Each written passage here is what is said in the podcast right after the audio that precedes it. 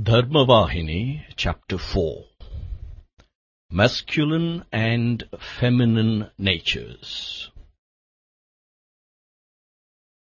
People refer to various duties, rights and obligations. But these are not the basic dharmic truth. These are not the basic Satya Dharma. They are only means and methods of regulating the complications of living. They are not fundamental. All these moral codes and approved behaviors are prompted by the need to cater to two types of creatures and two types of natures, namely masculine and feminine. They connote creation and God, Prakriti and Paramatma, gross and subtle, inert and conscious, the all-pervading duet. All this creation came about by the interrelation of the inert and the conscious, didn't it? So too, all the various morals have emerged on account of this bifurcation. All this ramification and elaboration of dharma is due to this, the masculine and the feminine. Therefore, the chief dharma for the practical progress of the world is the moral conduct and behavior of these two. Whatever any great teacher might teach, it cannot go beyond these two distinct natures. The dharma for the male and female, Purusha dharma and Stri dharma, are important applications of the dharmic truth mentioned above. Other codes and disciplines are but accessories, tributaries like the streams that meet the Godavari when it is coursing forward. They are related to the various circumstances, situations and statuses which are temporary. You have to pay attention to the main river and not the tributaries.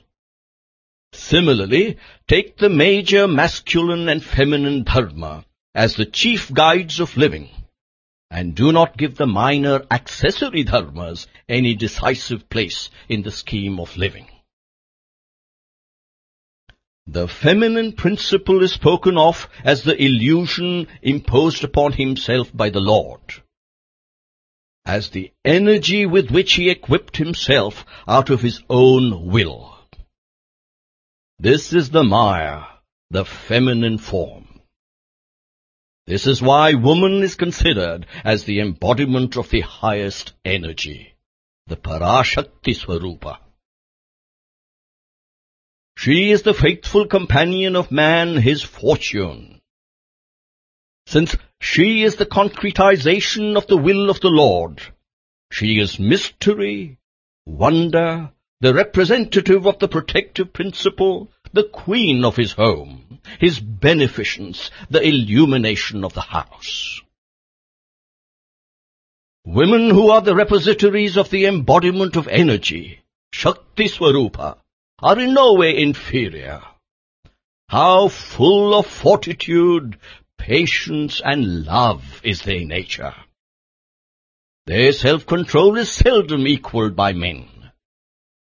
They are the exemplars and leaders for men to tread the spiritual path. Pure selfless love is inborn in women. Women who are full of knowledge, who are cultured, who are bound by love, and who are keen on discriminating whether their words and deeds are in conformity with Dharma. Such women are like the goddess Lakshmi, bringing joy and good fortune to the home. That home where husband and wife are bound together by holy love, where every day both are engaged in the reading of books that feed the soul, where the name of the Lord is sung and his glory remembered, that home is really the home of the Lord Vaikuntha. The woman who is attached to her husband by means of love is indeed a flower radiating rare perfume. She is a precious gem shedding luster in the family. A wife endowed with virtue is really a brilliant jewel. Chastity is the ideal for womankind. By the strength derived from that virtue they can achieve anything. Savitri was able through that power to win back the life of her husband. She actually fought with the Lord of Death. Anusuya, the wife of the sage Atri, and the mother of Dattatreya, was able to transform even the Trinity into infants. Nalayani, who was devoted to her leper husband, could stop the sun in its course by the mysterious force of her chastity. Chastity is the crown jewel of women. That is the virtue for which she has to be most extolled. Its beneficent consequences defy description. It is the very breath of her life. By means of her chastity and the power that it grants, she can save her husband from calamity. She saves herself by her virtue and wins without doubt even heaven through her chastity. Damayanti burned to ashes a hunter who attempted to molest her by the power of her word.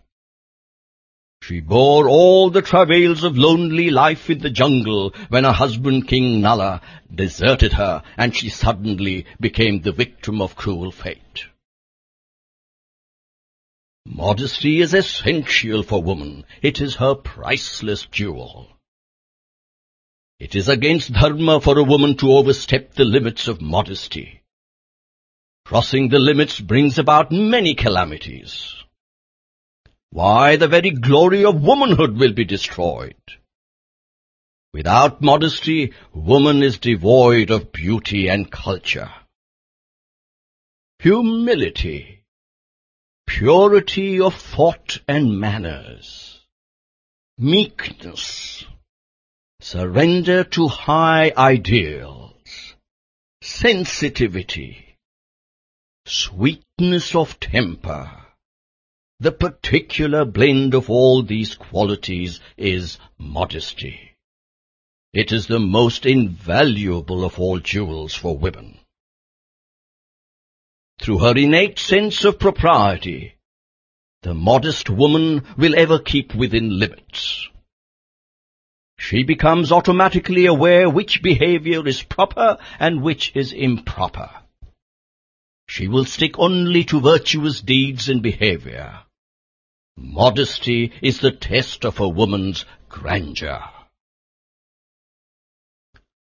A woman without modesty injures the interests of womanhood itself, besides undermining her own personality. She is like a fragranceless flower, which the world does not cherish or honor or even approve of. The absence of modesty makes life for a woman, however rich in other accomplishments, a waste and a vacuum. Modesty lifts her to the heights of sublime holiness. The modest woman wields authority in the home and outside, in the community as well as in the world. Some might interrupt and ask, but women who have swallowed all the compunctions of modesty are being honored today. They strut about with heads erect, and the world honours them not a whit less. I have no need to acquaint myself with these activities of the present-day world. I do not concern myself with them. They may receive honour and respect of a sort, but the respect is not authorized or deserved. When honor is offered to the undeserving, it is tantamount to insult. To accept it when offered is to demean the very gift. It is not honor, but flattery that is cast on the immodest by the selfish and the greedy. It is like spittle, dirty and unpleasant. Of course, the modest woman will not crave for honor or praise. Her attention will always be on the limits that she should not transgress. Honor and praise come to her unasked and unnoticed. The honey in the flower or lotus does not crave for bees. It does not plead with the bees to come. Since the bees have tasted the sweetness, they themselves search for the flowers and rush in. They come because of the attachment between themselves and sweetness. So too is the relationship between the woman who knows the limits and the respect that she evokes. If a frog sits on a lotus and proclaims that fact to the world, does it mean that it knows the value of the beauty or the sweetness of that flower? Has it tasted any of these? It may flatter the lotus, but has it at least recognized what it contains? The honor and respect given to woman today is of this type, rendered by many people who do not know what to appreciate and how. They do not know the standards of judgment, they have no faith in the ultimate values, and they do not respect the really good and great. So how can we call the thing they offer honor or respect. It can only be called a disease, or at best, etiquette. That is all. The principle of Atmik Dharma will not allow the term woman to be applied to a woman without modesty. Heaping respect and honor upon a person who does not follow Atmik Dharma is like heaping decorations on a body that has no life in it. The soul that has left the body cannot enjoy the respect shown to the corpse. So too, if a person who is unaware of the reality, who has not experienced the purpose of the Atma's embodiment, is crowned with fame and glory, who derives joy therefrom? The modest woman will not care for such meaningless trash and tinsel. She will rather seek self-respect which is much more satisfying. That characteristic makes her the Lakshmi of the home, Graha Lakshmi. That is why the wife is referred to as Lakshmi of the home. If the wife has no such mark, the home becomes a seat of ugliness. The woman is the prop of the home and religion. She plants and fosters religious faith or dries up and uproots it. Women have natural aptitude for faith and spiritual endeavor.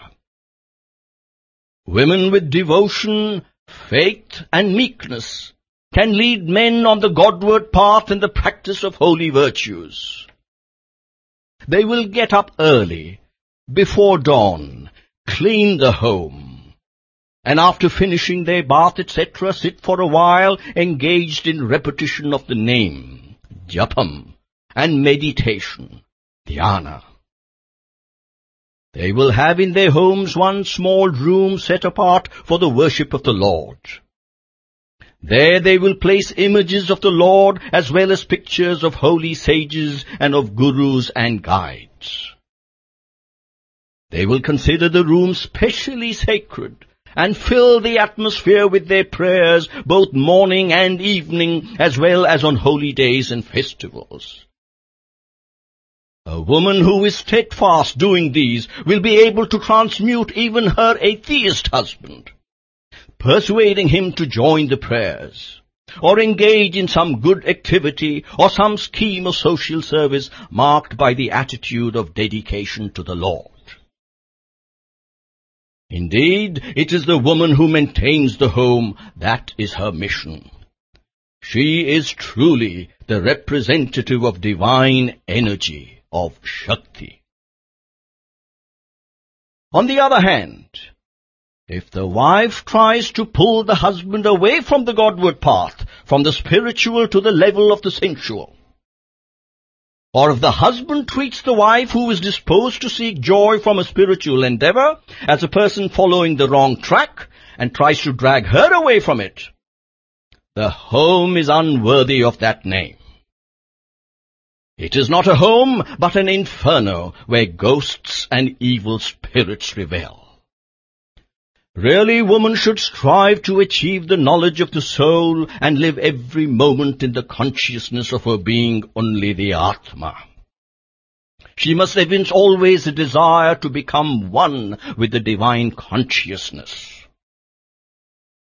The home where the woman is such and where the husband and wife are leading their lives in the shade of great ideals, where together they sing the glory of the name of the Lord and spend themselves in good deeds, where truth, peace and love reign, where regular reading of holy books is done, where the senses are under control, and where there is equal treatment for all of creation, prompted by the knowledge of the basic unity of all creation. Such a home is certainly heaven on earth. A wife with such a nature is a wife worth the name. She must have real love towards the husband. Only then can she be called housewife, grahini. Only then is she a dharmic housewife, dharma patni, the bharya, the instrument and companion for dharma, for wealth, for desire, for dharma, artha and kama. She who knows the mind of her husband and speaks softly and sweetly is the real friend. Why, sometimes, when the wife has to point out the path of dharma to the husband, she takes on the role even of a father. And when the husband is down with illness, she is the mother. A woman must accord first place to the service of her husband. That is true worship for her. Her prayers, her worship, her spiritual exercises, her puja can wait. Without serving the husband, she cannot attain bliss in worship or meditation. As a matter of fact, the Lord must be welcomed as represented by the husband, and all service rendered to him must be elevated to the level of worship. That is the path of genuine duty. If every act is done as if it is for the sake of the Atma, and its merger with highest Atma, Paramatma, then activity becomes dedicated to the Lord. All such acts save, they do not bind. It does not matter how bad or low the husband is. Through love, the wife must bring him around, correct him, and help him gain the blessings of the Lord. It is not correct to feel that her progress alone matters and that she has no concern in his improvement or uplift. On the other hand, she must feel that the welfare of the husband, the joy of the husband, the wishes of the husband, the salvation of the husband are the panacea for her also. Such a woman will automatically receive the grace of the Lord without special effort. Grace will be showered upon her. The Lord will always be by her side and be kind to her in all ways. By her virtue she will ensure the salvation of her husband.